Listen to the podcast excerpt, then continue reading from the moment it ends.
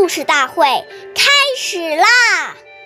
每晚十点，关注《中华少儿故事大会》，一起成为更好的讲述人。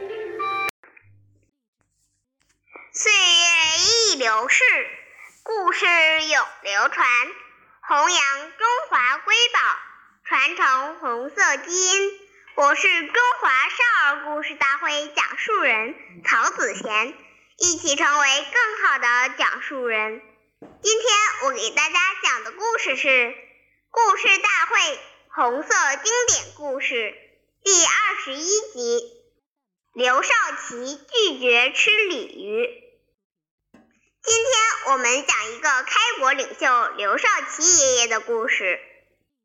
刘少奇爷爷常常是在夜里写作、读书和学习。往往一写就写到凌晨三四点，甚至是通宵达旦，连续废寝忘食的工作，使刘爷爷的胃病口气加甚，生活又和普通工作人员一样粗饭素食。身边的工作人员对刘爷爷非常敬爱，就让后勤科到河里捉了两条鲤鱼补补身体。刘爷爷的勤务员非常高兴。正要给首长烧一餐佳味，但刘爷爷却婉拒了。